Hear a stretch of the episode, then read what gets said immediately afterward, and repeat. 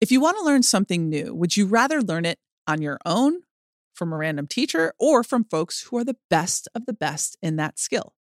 I think I know which option most of you would choose. That's made possible by Masterclass. In recent months, they've added classes from the likes of Ava DuVernay, who gives us tips on how to reframe our thinking in all walks of life. One of our personal favorites recently was the one on one time we got with Amy Poehler in her class on preparing to be unprepared. So good with Ava DuVernay. With over 180 world class instructors and a 30 day money back guarantee for new members, there's no reason not to get started today. And right now, our listeners will get an additional 15% off an annual membership at masterclass.com slash hard things. Get 15% off right now at masterclass.com slash hard things. Masterclass.com slash hard things. Because I'm mine,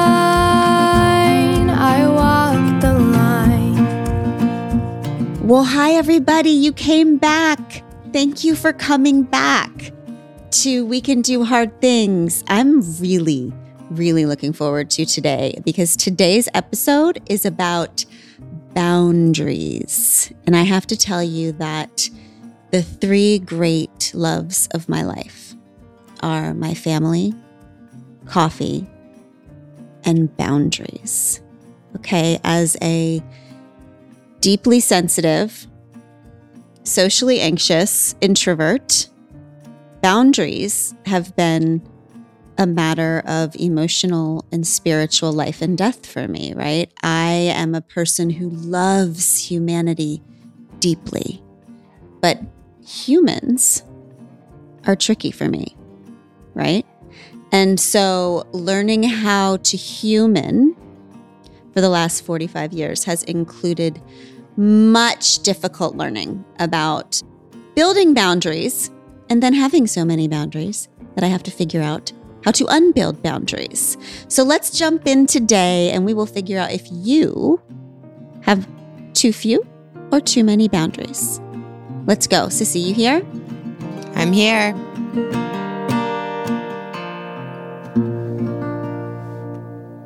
Hi, G. Hi, sister. What do you have for us today? What's your hard thing? Okay, so I want to talk today about boundaries. Mm. Right. So, boundaries are something that I have been trying to figure out for my entire life and have understood differently every decade. Um, so, first, I think we should start off with each of our respective definition of boundaries because we can be talking about different things. Okay. So when I say boundaries, what I am talking about is that this idea that as human beings, it is our birthright not to just default to everyone and everything having constant and unlimited and unmitigated access to us right? That part of being human is allowing, well, deciding who and what you will allow into your life, right? And then holding that line. That's what boundaries means to me. It's the line that you hold that says that stuff or the, those people or those ideas or that behavior is not allowed in. And it mm-hmm. is my right to hold that line. So, yep. what's your definition of boundaries? So for me, setting boundaries is the process of deciding what you're responsible for. So it's I, this idea of like, it's not just your yes or your no, but it's deciding that you're not responsible for everyone being okay with your yes or your no. That mm. you're, you know, I feel like sometimes people I used to think about boundaries like there's this boundary bucket. And as it's a question of quantity, right? How much can I put in my bucket? And then when do I need to say no when my bucket is full? And thinking about it as like as long as our boundaries are aligned with our capacity, we're fine. But then I started totally rethinking that because because if we do it that way, then how do we know that our bucket is full of the correct things? Hmm. And then how do we know that something is not in our bucket that belongs to us? So for me, it's just been, I'm newly thinking about it as this idea of what I'm responsible for in terms of what is mine to do, what is my business, Mhm. and everything else that I am not responsible for, like your feelings about that, taking care of that thing, that's not that's not mine to do. That's not my responsibility and that's my boundary. Um Hmm. Interesting. And and it's interesting that you use the word responsible for because it kind of I always think of the word responsible meaning like I have to respond to that. Yes. And I feel like sometimes we think of like it's all or nothing. If I take this one thing on, um, it's inside my boundary, right? I'm taking on this task or this burden. I have to take everything else that goes with it. And for me, that's not correct. It's you may say that is mine to do. I'm responsible for doing X. But then you can at the same time say, but I'm not responsible for making you okay with me doing X. I'm not Mm. responsible for your perception of me because I'm doing X. I'm only responsible for doing X or not doing X. Interesting. It's like what we talk about when we're navigating what we share with the world, right? Through my books or my whatever. And it's, we say all the time, okay, we're responsible for telling the truth, but we are not responsible for the way the world responds or receives that, right? Right. We're responsible to the telling and the sharing, but we're not responsible for the reaction. And that helps us set that boundary for art and for for sharing. It's so interesting. Okay. So Untamed is much about boundaries, right? And Yes. there's one story about creating boundaries that um, I shared in that book about when Abby and I fell in love and and the family's reaction. And so I thought we could tell that story because I think it's helped people, helped me uh, learn about what kind of healthy boundaries are. Right. And then later we'll get into some of my less healthy boundaries. But so this is the island story, right? And I want to I want to tell this I want to hear your perspective because I've told Okay. story so many times, but um th- the world has never heard your version dun, dun, dun. or experience of that. So, backdrop is that I fell in love with a woman, and it was a dramatic time because um, when this happened, I was in a broken marriage and um, also was a very public person. I was married to a man. And I was already a very public person. I had a book coming out that was about the redemption of that marriage that I was in, um, and fell deeply in love with Abby. And so there were, there was a lot of real life figuring out boundaries in that time, right? Yeah. To who do we tell? When do we tell it? How do we tell it? Whose feelings are we responsible for? And, you know, when I talk about that story, a lot of people want to hear how I navigated the boundaries of the world. Yep. Right? Like, how did we deal with the way the Christians felt about me being in love with a woman? Or how did we navigate the way social media reacted? And all of that was scary. And we'll talk about that another time. But the, the, the hardest part for me was dealing with family. Right. I mean, boundaries never come. It's never harder to hold a boundary or to create a boundary or to navigate a boundary when it's the people that you love the most. Well, what's Right. that line from? What's that line from Untamed where you say it's not the criticism from the people that hate us that keep us from doing what we need to do. It's the it's the love and concern of the people Who love who, us. who love us, right? yeah that's what shakes us right so so the the deal was that i told my parents about being in love with abby and as you'll learn in this podcast the four of us, my mom, my dad, sister, and I are, um, I mean, we are very close. Yep. I it, I think it, there's a little bit of what might be seen as a bit of codependency about how much we all care about each other's feelings, right? The So- tiniest bit. so example i put this in untamed um one night i was talking to my mom and i'd probably talked to her six times that day. And she said what are you doing in the morning? And i said i'm, I'm going to go get a haircut.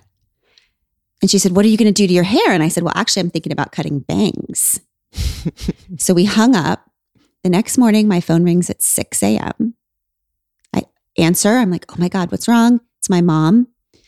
My mom says hi honey. Um I just, I'm, I'm sorry to call so early, but I just really didn't sleep last night. Um, I just need to talk to you about something um, that's worrying me. And I said, What, mom? She said, It's the bangs, honey.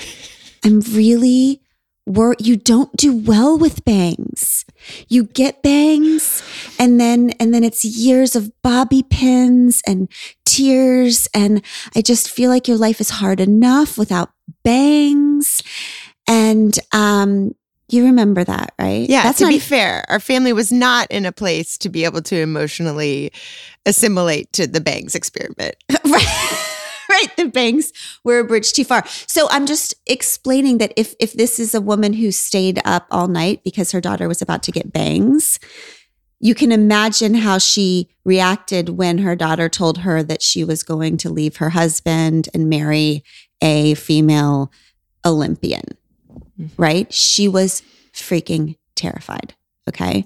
And she tried to be loving with that terror. But every time I talked to her, I felt myself just spinning. Just I could hear the concern, like just the oh, but honey, you know what is what is the world gonna say? What about the kids? Have like the kids' friends, the kids' teacher, just like everything. I felt like I was explaining myself, that I was trying to convince her that it was okay. I felt like a 10 year old again, you know, trying to assert my independence and Mhm. um and, and it's it's so fascinating because it's like the people who love us they just want us to be okay right and they're so afraid that the world is going to be fearful and so they end up bringing the fear to us that they worry the world will bring to us it's not even the world that brings it it's them right Right. Right. If they bring it to you first, then you can avoid having the reaction from the world who doesn't even love you. You can they can bring it to your doorstep. You can say, "Oh, I don't want that." And then you can stop. You can preempt Right. whatever is going to come. right which is just not i mean it's also this this whole thing that you know there are generations and we we have somehow equated worry with love right? So that's a whole nother thing. But you one day i called you. I think i used to hang up with mom and then just call you to bitch about whatever had just happened right? I think that mm-hmm. was the general pattern of those times. Historically, yes. right, right. So I would And then mom say- would be calling in on the other line so she could report to me what was happening. I mean, listen, poor sister is just the translator, the everything. Okay, for everybody, for everyone in our family. So, so I called you one day and said, I just spun. I said, she's making me feel like I can't do the thing. And I feel like I'm constantly justifying myself or explaining myself. And it just makes me so upset. And, and you said, do you remember what you said to me? Yes. I believe I said something like, You're so defensive of what you're doing. And the only reason you need to be defensive ever is if you feel like someone can take something from you, then you have to defend it. But you are a grown ass woman and no one can take this from you. If you decide that Abby is what you want and this life is what you want, you can stop defending it and just do it. Yes.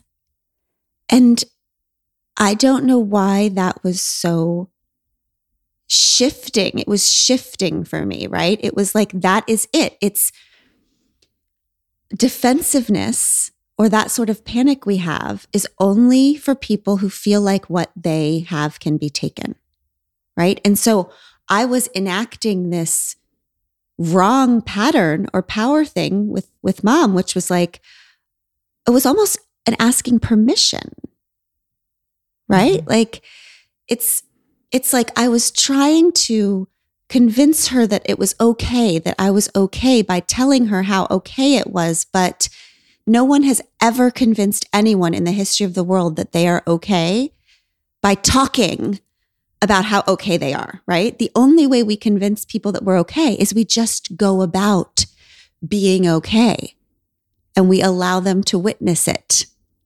And eventually they go, huh, I guess she knew what she was doing. Right? Correct. Correct. And I think, I mean, it's not that mom could have literally taken that away. It's not that you would have uh, not been able to do it if mom didn't understand it. It's this idea that if we that we live under that is if that if we are not able to bring that the people that we love in line so they're affirming our decisions, then we will not allow ourselves exactly. to do the thing that we need to do. So her so the taking it from you in your head was well, if I can't convince my mom that this is okay, can I convince myself that this is okay? Yes. And that's okay. So that's what you're talking about in terms of what I'm responsible for. I, for some reason, felt I was responsible for everyone feeling amazing about my decision. Right. When right. in fact, it wasn't my job to convince anyone else right? That that's the part that was panicking me and taking me away from my knowing and taking me away from my peace, right? That that was mom's job to figure out and it was my job to just say here it is. Here's the decision. Godspeed. right. And to be fair, it's very hard to be responsible for your own decisions when you're looking around at people who love you and care about you and they are not affirming those decisions. So it's either I'm not responsible for your reaction to my decision.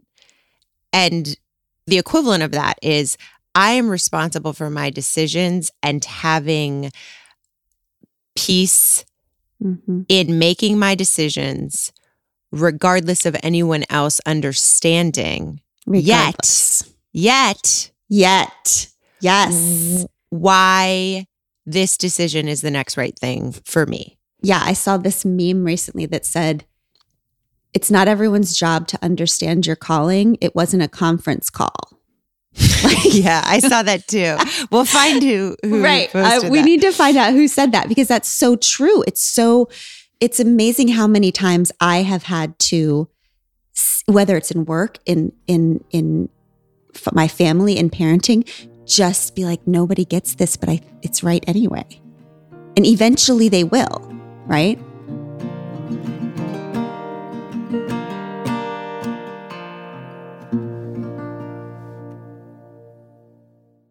Quick math the less your business spends on operations and multiple systems, the more margin you have, and the more of your hard earned money you get to keep. But with higher expenses than ever on things like materials and distribution, everything just costs more. That's why smart businesses are graduating to NetSuite by Oracle. NetSuite is the number one cloud financial system, bringing accounting, financial management, inventory, HR into one platform and one source of truth. You'll reduce IT costs, you'll cut the cost of maintaining multiple systems, and you'll improve efficiency by bringing all your major business processes into one platform, slashing manual tasks and errors. Over 37,000 companies have already made the move, and expenses don't slow down. So why should you? By popular demand, NetSuite has extended its one of a kind flexible financing program for a few more weeks head to netsuite.com slash hard things. netsuite.com slash hard things. That's netsuite.com slash hard things. Okay, so here's here's the rest of that story. So after that conversation that we had on the phone, I found myself I think I was at a track meet. I was at one of Chase's track meets. But anyway, I remember standing under a tree. Mom called. She was I could just feel the fear, feel the worry in her voice, you know. And she said, "We're coming. Dad and I are coming." Right. To Florida. And I and I just remembered what you said and I had this moment and I said, "No. You can't come. You cannot come because if you because you are still afraid. Mm-hmm. You are afraid and my children are not afraid. Yeah. They don't carry the, this fear of the world that you have for many reasons because of the way we raise them, because of the generation they're from, because of the way we're walking through this, because of the people they are. And so if you come here, they will see the fear in your eyes and they will take it on. They will help you carry it because they love and trust you. Right. So it's my job as their mother, as the parent, to make sure that they don't feel like they have to carry that fear from you, to make sure that that contagious fear doesn't get to them. So, what, right. So I said, what I need to tell you, mom, is I love you so much. And it sounds like you have a problem. I don't have that problem. My kids don't have that problem. This fear that you have is your problem. And so I need you to go on your own and figure out this problem that you have, which is your fear. Right. And, and, and when you are ready to, when you've worked out that problem and you are ready to come to our family with nothing but respect and joy and celebration, then we will lower our drawbridge for you, but not one second sooner. Yeah. I'm I'm quite sure that I didn't say it with that much eloquence, but that was the gist. Okay. And and um and it was so weird. It was so weird. And I just remember mom being like, I think her exact words were, I will think about what you've said, honey. Mm-hmm. I know. And God love hung her. up. She's Oh always trying. She's always trying. But what you did in that moment is you clarified what she was not responsible for and what she was responsible for. Mm, Right? It mhm. didn't it's not like you took away the fear from her, but you you you said I am not responsible. I Glennon am not responsible for making you feel okay Mhm.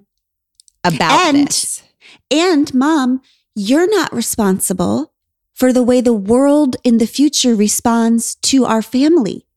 But what you are wholly responsible for is how you respond to our family. Right. Right? Because in all these situations, I tr- I mean, just being a teacher, just working with kids for so long, like I believe that a kid can handle whatever the world brings to them as long as at the end of the day they know they can look at their parent and that their parent wouldn't change a hair on their head, Mhm. right? Like that's what I have seen be true over and over again. But so often that the, the parents are so afraid that they bring the very fear that they're that they're worried exists in the world right, Right. to the doorstep. And it's amazing because it's the same it's not a fundamental shift. I mean if if if love from a parent in the situation we're describing is this like rushing flood it's just dive she was rush her love was rushing towards you to try to help you not make a decision that she thought was going to be devastating to you Mm-hmm. Mm-hmm. and to your family. So Mhm. but it was just diverting that flood to no it's channel it this way Mhm. channel it this way and all of that love will be used Mhm. effectively but Right. over here it, this is not where your love belongs your love belongs channeled this way and and it was a, it, sometimes it's a simple shift of understanding and a relief like i Mhm. absolve you mom of responsibility to make the world okay for me Yes. I absolve you of responsibility for my decisions. Mhm. All you have to do is show up and love me. Right. And by the way, it's so interesting what happens then because I see people, there's so many different ways to react as a parent in this situation, but it seems like there is a couple major channels that people take. And one is I am so afraid that I'm going to try to change you for the world. And then there is this other take that mom seems to have taken on, which is no, you're perfect. And I am going to change the world for you. Okay. So, what you, listener, might not know is that my mom is now the fiercest freaking activist in our family. Like, she has been since since this time. She's probably been to more marches than we. I mean, she and my dad show up with their little rainbow flags at gay pride marches by themselves, right? Mhm. Just like they they have taken on this whole, I mean, my mom plans transgender remembrance ceremonies at her. She goes to what kind of church is she? Unitarian church. She goes to now, a yeah. Unitarian church because the Christians were pissing her off too much with all the homophobia. So she she has just become she's political. She writes letters. She organizes. She has just goddamn cheated her way through this. She just said, "Okay, Yeah, her flood is flowing in a totally different direction. I but it's change- still the intensity, the same intensity that she was worried is now the intensity that she's she's channeling for that. I mean, God love her. I'll be like, "Can you babysit the kids?" "Oh, I'm sorry, honey. I'm down at the Senate. yes, I just have to I just have a couple more hours of this um particular action. yes, So sorry." Yes, it's so fascinating. And by the way, it doesn't, I'm sure it doesn't always work that way. I mean, so many people set boundaries and they lose people, Correct. Right. right? I mean, that has happened to me too. I, I, but, but the idea of, the idea that when I mentioned the drawbridge and this idea of untamed and untamed about the, the, the island metaphor is, you know, when we were first starting to tell this, our story to the public, um, I don't know, maybe it was on social media. I don't know, but I started to feel overwhelmed. Um, the internet had feelings, As it internet does. does, yeah, um, about me and Abby. And so, you know, sometimes I'm really good at filtering that stuff out, and sometimes I'm terrible at it. And I had a bit of a breakdown one night about some cruelty, um, some homophobia that was coming towards me, and and Abby sat me down and she said, "Okay, here's what we're going to do." She said, um, "We are going to think of our love as an island." Okay, we are. We have found the thing. We have found the thing we both have been looking for our, our whole lives for. We have found this love that you know is so desperately wanted by human beings. We have it. It's a treasure. It's on this island. It's you and me and the kids and Craig. We are on this island. Our love is young. We have to protect it, right? Everybody else and all of their opinions are on the other side of the moat, right? And our moat has crocodiles in it. crocodiles in it. And we will only lower the drawbridge for love, wild acceptance, celebration, right? And they can yell and scream as much as they want on the other side of that moat. We can't even hear them. We're too busy over here dancing on our island, right? Mm-hmm. And that is the metaphor that we carry all the time. And it's so interesting because I think that sometimes we make the mistake of thinking, okay, it's my job, and especially for women, okay, it's my job to make sure that everybody on my island loves and respects and accepts me and my family. And I think actually it's like, no, our our job and, and joy is to only allow people on our island to already do Mhm. respect and love and celebrate us. Right? Mhm. So, you know, we talk all the time about what if we have a co-builder in our life or if we're building on our own, just thinking about what are the non-negotiables? Like what are the things that we will not allow on our island ever. And and it's so interesting because it's often not I think we say we think that that we have to decide what people are allowed on and off. But then that's what screws us up, right? Because if you decide that well obviously my mom's allowed on my island, what happens if she's bringing some early homophobia? Mm-hmm. No. Right? If we decide, well, obviously my father in law is allowed on my island, what happens when he brings his racism? Like the hard thing is that our non negotiables are often ideas and things. And people, even if they're the people closest to us, don't get to come on and bring it. Right? I mean, the time, the moment I had to tell my mom, no, you may not come on my island, was, I think, the hardest boundary I've ever set sort of a final frontier for me. And I think the moment when I became an adult, the moment when a mother and a daughter became two mothers, Mm-hmm. right? It was like, oh, no, no, no, no, no. You had your chance to build your island. Now it's my turn. Right? Now it's my turn. You're a guest now. You're not a co builder with me. Right. Yeah. Your protection, your attempt to protect me is interfering with my protection of my children. So, Right. So if I have a choice to choose between daughter and mother, I'm choosing mother every time. Right? Yeah. Okay, let's take a break. And when we come back, we will answer some hard questions about boundaries.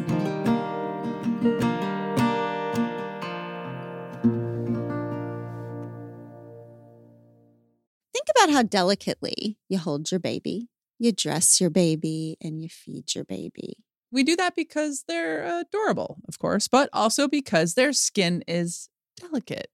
Know this there is only one diaper brand that we recommend to give you the gentle protective care your little one needs, and that's Pampers, the number one pediatrician recommended brand. Their Swaddler's diaper absorbs wetness better versus the leading value brand and provides up to 100% leak proof skin protection to keep your baby's skin dry, healthy, and beautiful. And when you use swaddlers in tandem with new Pampers free and gentle wipes, you'll keep your baby's skin healthy.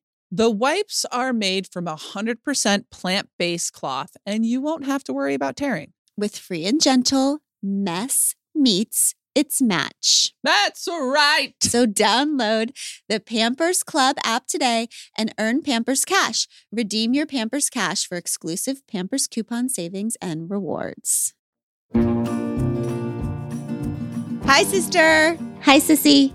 Okay, we have questions. All right, our first one is from Lindsay. Hi, G and sister. Um, this is Lindsay, and I'm calling for some advice. So, I recently set a pretty tough boundary with my mother-in-law, which actually took a lot of courage, and I'm really proud of myself for doing it. And in the moment, she seemed to handle it well, and I felt good about it going forward. Um, and then the next day, she called my husband to complain. And she also called my sister-in-law to gossip about it which as you can imagine didn't feel great. And now she's being really cold to me in person and the whole thing feels like a big mess. Um, and I just kind of don't know where to go from here. So any advice you have, help me please. Love you both.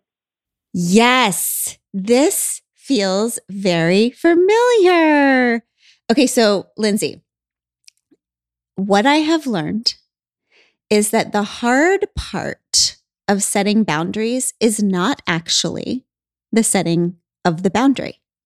It's actually not saying the thing. That's not the hardest part. Okay. The hardest part of boundaries is withstanding whatever happens next. Okay.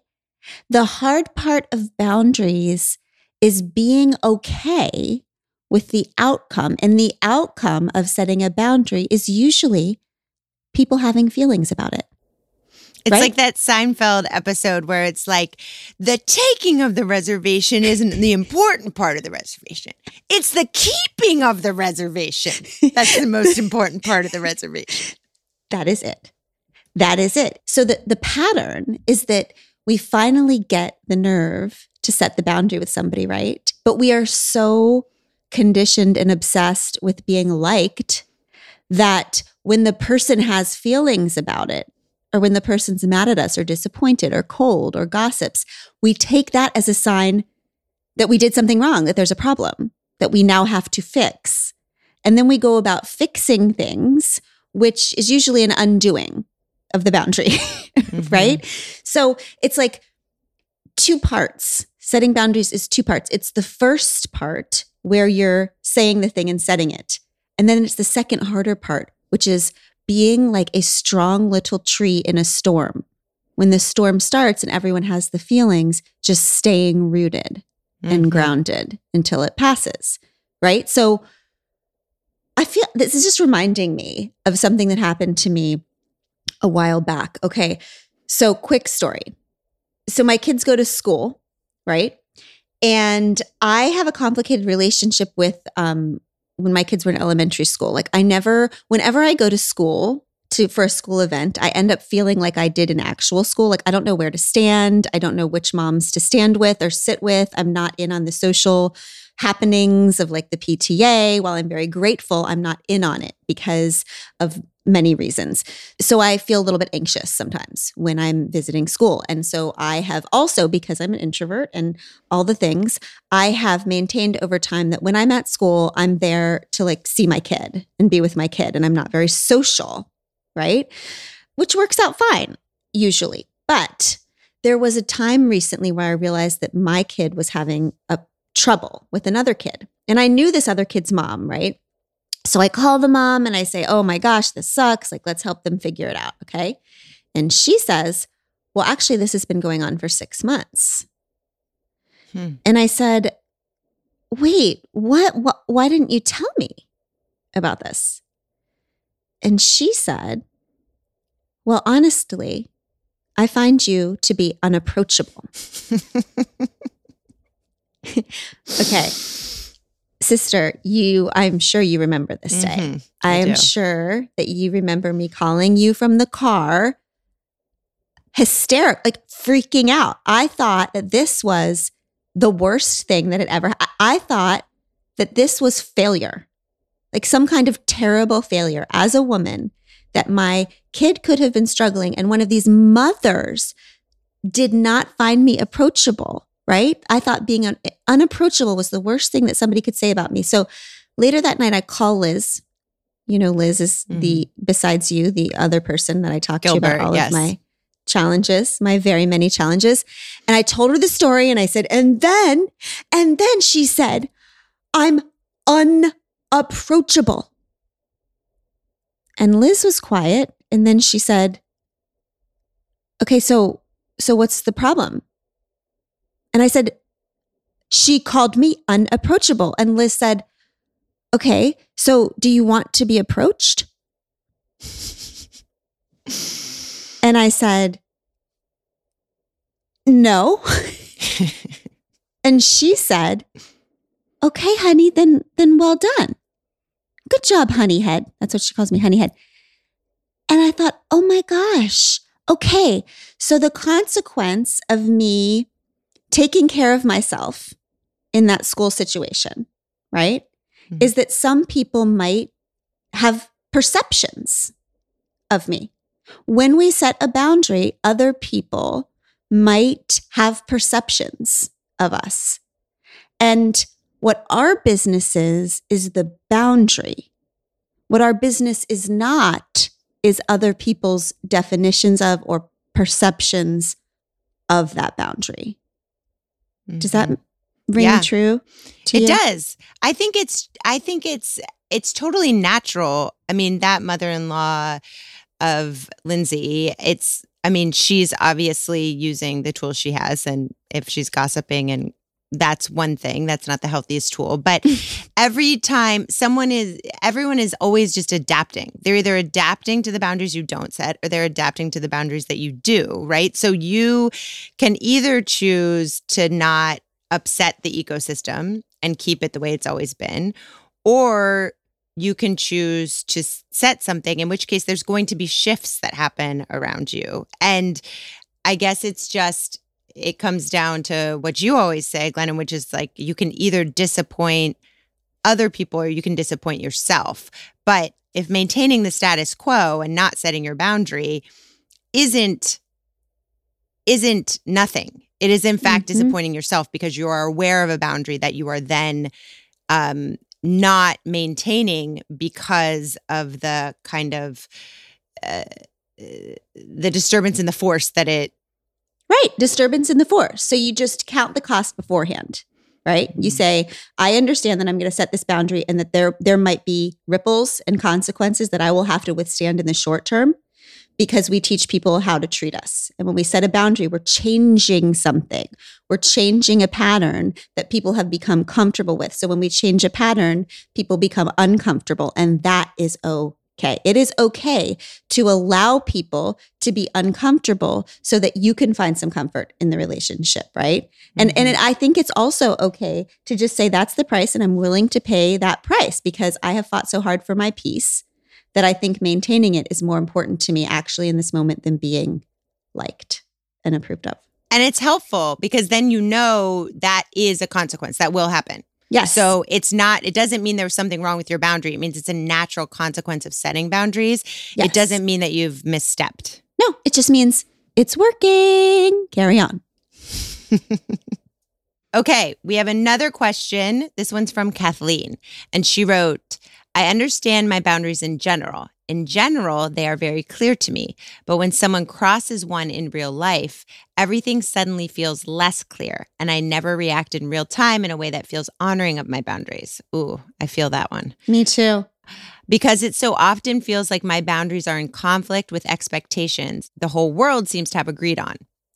How can you tell if your boundaries are reasonable or whether you're just being high maintenance? Oh, Kathleen, I feel this one so deeply.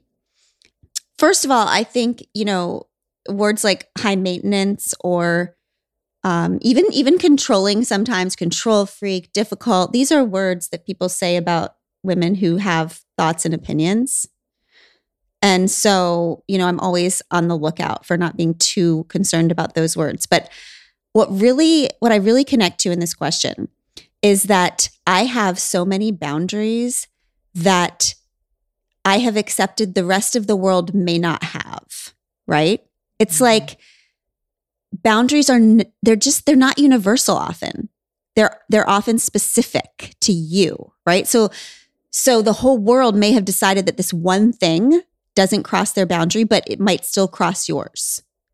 And the whole world acclimating to it doesn't matter. It matters what fits you, Kathleen, right? So you have to listen to you or you will be forever frustrated and bitter, right? So I have a hundred examples of these boundaries that don't make sense to other people. I mean, we could talk about one of the things that constantly appalls people is my texting boundary.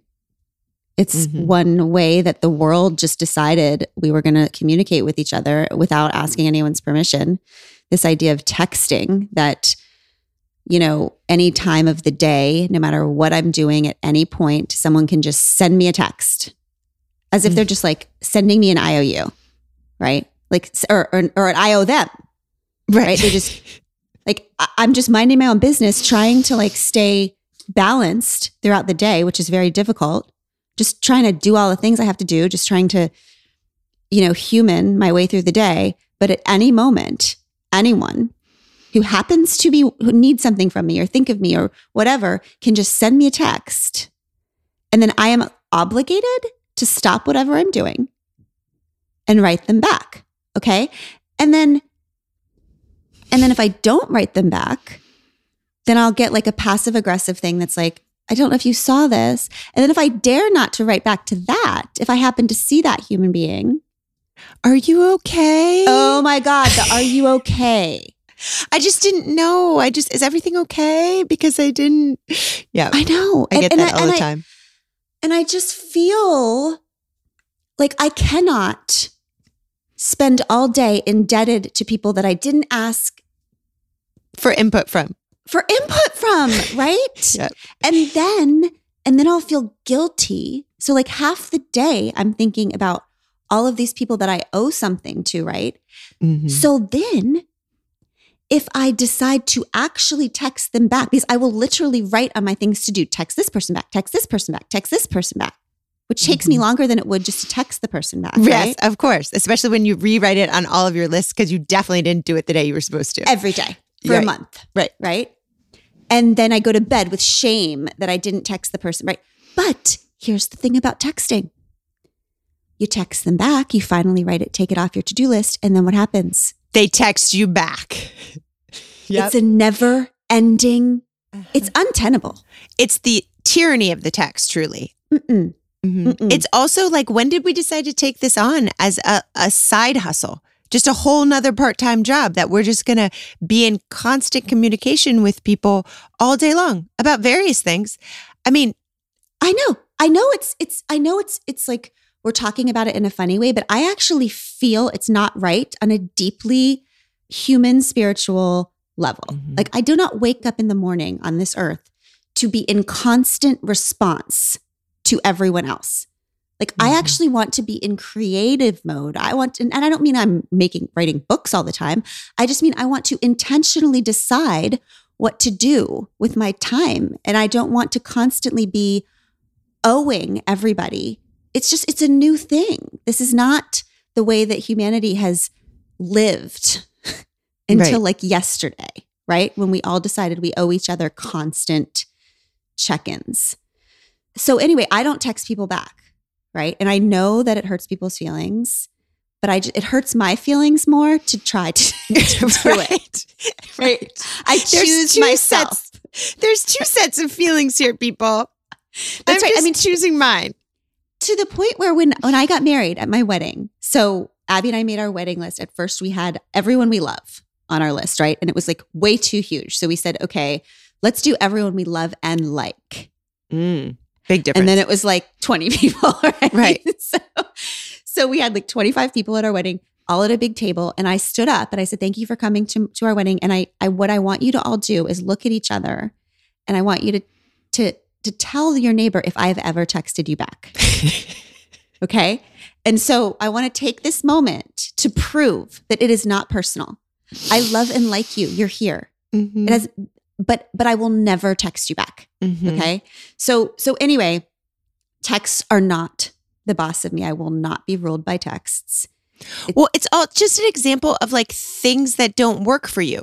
Like Right. just because there's ev- there's a new thing that everyone's doing, just because it works for the person who is texting you, it is in fact convenient for them to reach out. They do it work that mode of communication works for them. It it doesn't mean that you should shift yourself to make that work for you. No, that's right. That's exactly right. And you have to know yourself too. I am an anxious person. the idea that I would add this level of anxiety that makes me feel buzzy, it makes me feel ungrounded, but I just don't choose it because I know myself. And I think there's when plenty of my friends, when I talk about this, they look at me like I have lost my mind. They have no idea what I'm talking about. True. That's very true. Texting true. causes them no extra Mhm. anxiety. it's delightful actually for people to Right. be it's it's it's the difference between people are like that either feels like a happy little moment throughout their day or it feels like someone just poking you in the forehead all day long Okay, that's what I feel. I feel like it's someone poking me in the forehead Mhm. and then getting mad that I didn't smile and hug them after they Yes. poked me in the forehead. but that's what i mean it's we're not making a universal commentary on the texting it's just that there are different experiences of that and if it doesn't work for you you do not need to succumb to the tyranny of the text you That's need to right. just explain that that is not part of your life Right. So then the funny thing is that people will be like, okay, then should I call you? And I'm like, hell, oh hell no. no Are you out of your mind? Should I come to your house then? Oh, no. For oh Christ's Oh sake. Gosh, what is this? The 80s? We're not calling people. Not actually- the 60s. We're not coming to their home. Actually, it's so dramatic that I will text people in advance of the very rare time that I have to call them about something and say, I'm about to call you. Everything's okay. Everyone's healthy. Nothing's wrong. Because Yeah. people are so alarmed if I actually call them that they think, well, someone has perished. Yes. Yes. Right. So so that is a boundary. Texting is a boundary for me. Sister, what is a boundary that you don't think is healthy that you're trying to let burn? boundaries have been a struggle for me to understand my whole life because I feel like when you grow up like we did with a dominant personality, like with someone Mhm. who's there's one person in your family whose emotional fluctuations kind of dictate the experience of other family members. Mhm. Um it you learn very early to be highly emotionally attuned to that person's um emotional calibration so you can Mhm. kind of stay one step ahead so you can keep the peace and all of that Mm. and so i kind of did that my whole life and then only learned after much after that there, that's an actual thing that like folks who experience that have this uh, uh, kind of practice called emotion monitoring which basically means that they're living all of their lives and all of their personal relationships in this kind of hyperactive awareness of everyone Mm. else's experience in Yep. that moment. So and and you learn that your role is kind of to accommodate, keep everyone comfortable and you're so busy being a fixer in that situation that you lose touch with the fact that you're actually having your own experience. So in other words, you have completely lost any boundary between everybody else's experience of a situation and your own experience of the situation because yours is theirs. So this is the situation where you and I will be at a restaurant Mhm. and we will not even be enjoying our experience or even having an experience because we will be worried that a person at the next table is talking too loud or a Mhm. person at the table over there is having a bad experience or we're, we're, we're on eggshells constantly because we learned that we have to make this environment perfect so that this one person doesn't get upset. Mm-hmm. Yeah, I mean, it got to the point for me for airplanes were were untenable for me. I mean, it would be like the guy on 16E is taking up too much space, and that girl doesn't have enough space, and that baby is crying, and I'm so worried about that mother, and also that person is talking too loud. Uh, their earphones are up too loud, and this whole thing, and I'm responsible for all of this, Mhm. all of this, and and Mhm. and it's it's a sick place to live for yourself and for people who then are watching you. So I I recently my Mhm. son is very he is a high monitor as well and I have seen him recently say things like why is so and so so upset about that like very subtle you know please please don't be mad at so and so i mean it's a very and and this this pattern of handing down is what i need to break and it, it's so it's just a it's a boundary that i'm working on so i have just started practicing the boundary of that i am not responsible for the energy in the room Wow. that in fact the reality is is that everyone is responsible for their own experience right now and not only am i not responsible for theirs and getting upset when they're having bad behavior and getting defending the one who isn't having justice in her seat you know it's it's like i am actually responsible for my experience and in being Yeah. responsible for everyone else's i'm absolving myself of being responsible for making this experience the best one it can be for me and my Yes. family instead of taking on all the emotions good bad and ugly in the room Well, then because we're ruining our kids' lives. Like, just, I mean, Chase said to me, we were playing a game recently where we were ask each other deep questions or something. And one of the questions said something like, What would you change about this person, me, that you think would make their life better? If you could, Mm. if that was the question. And Chase said, Okay, um, I guess I would say, I wish you were better able to adapt to different situations without having to control everything so much to be comfortable. I wish you could just be more comfortable in many different situations. Shit. And I know. And what Mm. he means is you, Chase means that he has grown up worried all the time about every room he's in because he's worried about his mom's experience. yeah. Okay. He- he's seeing it through your eyes. What Yes. not okay to you? What is not? That's exactly right. I mean, I got I got to the point where I was trying to rush like growing up, really special, wonderful events, just wanting them to be over instead of enjoying yes. them. Mhm. Yes. And then recently, Abby said to me that she feels herself having more anxiety in any social situation. Why? Uh, because if somebody starts interrupting, she knows that interrupting is my one of my boundaries. And so she's worried that this person is interrupting and now I'm going to freak out. Or or this person's dominating the whole conversation. And she knows that I hate that so much. And so she's she's constantly living the experience through her fear of how I'm living the experience. And and you know, it's tricky because I think that people who are highly sensitive tend to have to, as coping mechanisms, create all kinds of boundaries around them, mhm. right? Like, um, I'll never forget. Go, Abby and I were at an hotel, and we went down. This is pre-COVID, obviously. We went down to the like free breakfast or whatever. We walked into this free breakfast room. Okay, it was 12 minutes of hell. Okay. There was like a baby screaming at this table, and then the mom was working so hard to try to help Mm. the baby, but the dad was just watching CNN without doing a damn thing, leaving this Oh. woman just scream like like the baby was not even belong to him. There's a a, ma- a man and a woman arguing like so unkindly over at a table. There was a kid trying to get her cereal, but no one would help her, and she was so upset. Right. So we the whole thing was so overwhelming. We get back to our room, or maybe just to the elevator. We walk, yeah, we walk into the elevator, and I am holding a roll.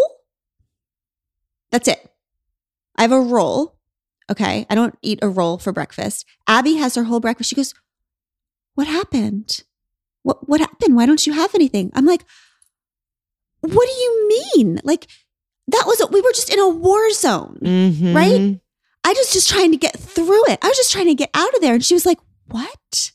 She had just yep. had a lovely experience. She had not noticed none of it. Well, She got her breakfast. not only did she not notice it, like you actually had those experiences. You Yes. were you were the mom who was trying to control. Like it, it, it's hard to explain, but you're actually that experience is your experience. So you walk out having had all those experiences completely depleted, yes. and it's why, and it's why social experiences are exhausting.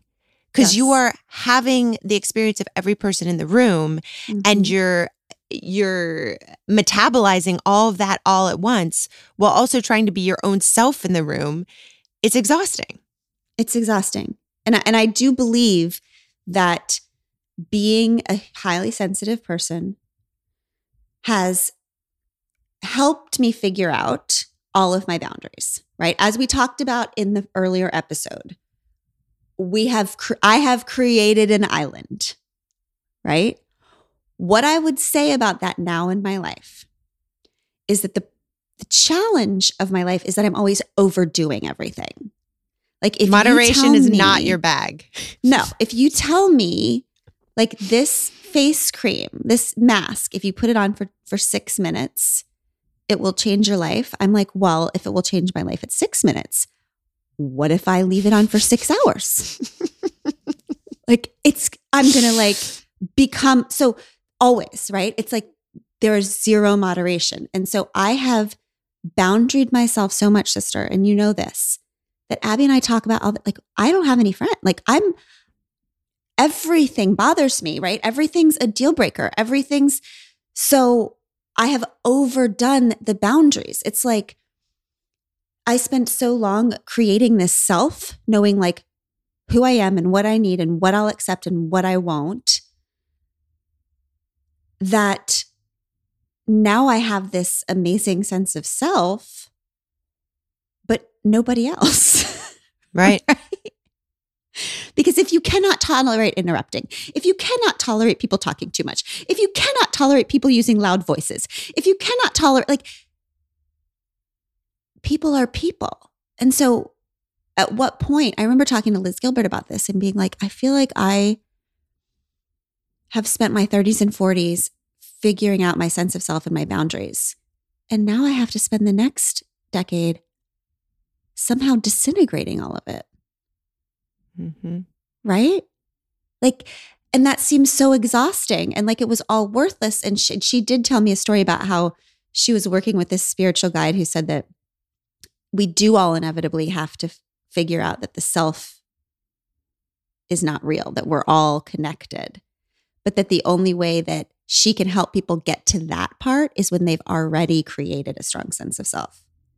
So it Mm. seems to be a pattern that we have to do first before we can.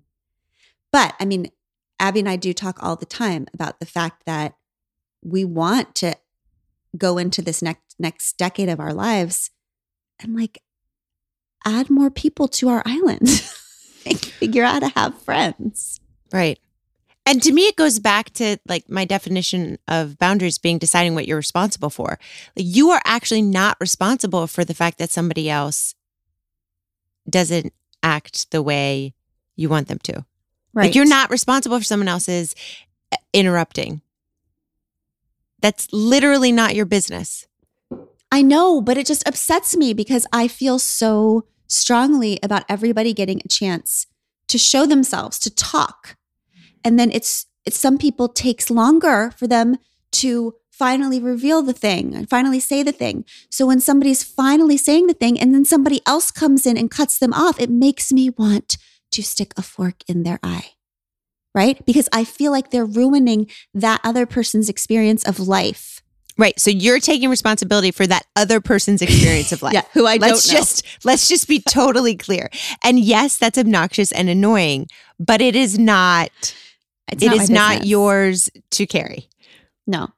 And just to be clear, while I'm worried that that is going to ruin everyone's experience, I am for sure ruining everyone's experience. Hundred percent. You're Yes. ruining everyone's experience because you are sending out the energy that everything is not okay in this situation. Right. Like I want us all to be kind and I will kick everyone's ass if they're not Right. kind. I will rain terror over this until everyone is comfortable. That's exactly right. Okay. So what is a boundary that you are trying to work on setting? if setting boundaries is this process of deciding what you're responsible for, it seems I made the decision a long time ago that I am res- solely responsible for myself. So that boundary makes parts of me inaccessible. It kind of Mhm. stunts my relationships in ways. And I think with my husband, John. So I view like wh- when I'm struggling, when I'm worried, when I'm hurt, it's very hard for me to ask for help. It's it's it's very Mhm. hard to say that I'm having a hard time because Mhm. that to me suggests that I'm not doing the thing I'm responsible for, which is taking Mhm. care of myself. So um what I'm trying to do is tear down this boundary that I'm responsible for handling all of my shit with no help and no support from the people who love me. So it I'm just practicing saying things like I'm having trouble or I'm really struggling with this because Mhm. because it does come out no matter what. I'm just much more comfortable with anger than I Mhm. am admitting that I'm having trouble uh taking care of things. So yeah, we call that we call that in our family the the bulletproof vest. The anger is like the bulletproof vest that we put on over fear or Right. So that's Yeah. how it comes out instead of just being like I'm I'm really struggling with this yeah. and that's why I'm acting this way instead of just being like, "Well, damn it if I could get some help around here, maybe I wouldn't." You know. So that is my boundary I'm working on. Brene, Brene calls that let's try to be scared without being scary. Yes. Yes. Yeah, we I go am- straight to scary. right. Okay, let's move on to the next right thing. Pod Squad, we know about you. You, like us, pamper your pups with clothes, fluffy beds, toys all the days, any little thing their goodest hearts desires. Why then would we settle for burnt, smelly pellets in their dog dishes? Maybe you don't. Maybe you go with the farmer's dog like I do for Seamus, and you reap the benefits of giving your dog real, fresh, healthy food. It looks like real food because it is real food. It's made with human grade kitchens with the same gentle cooking you'd use if you were preparing meals for your family. It's even fun signing up. You answer questions about your dog, like what health issues they might have, how old they are, what breed and personality they have, and more. You're not only getting fresh, pre portioned food, you're getting fresh, pre portioned food for your specific dog. And your dog may just have a newfound respect for their human too.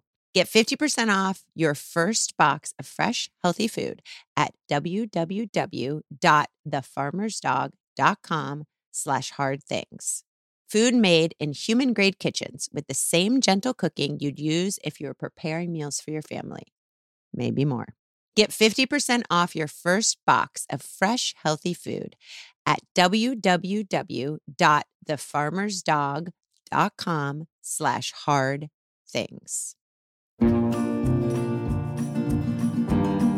This week, I think that the next right thing should just be this. Let's all just think of one boundary that we want to set and one boundary that we want to let burn. And let's not even worry about doing it. Let's just write it down first. That's your job for this week. That's it. Thank you so much for being with us this week, and we will see you back here next Tuesday. When things get hard this week, don't forget we can do hard things. Right, Sissy? Right, Sissy? I give you Tish Melton and Brandi Carlile. I walked through fire, I came out the other side.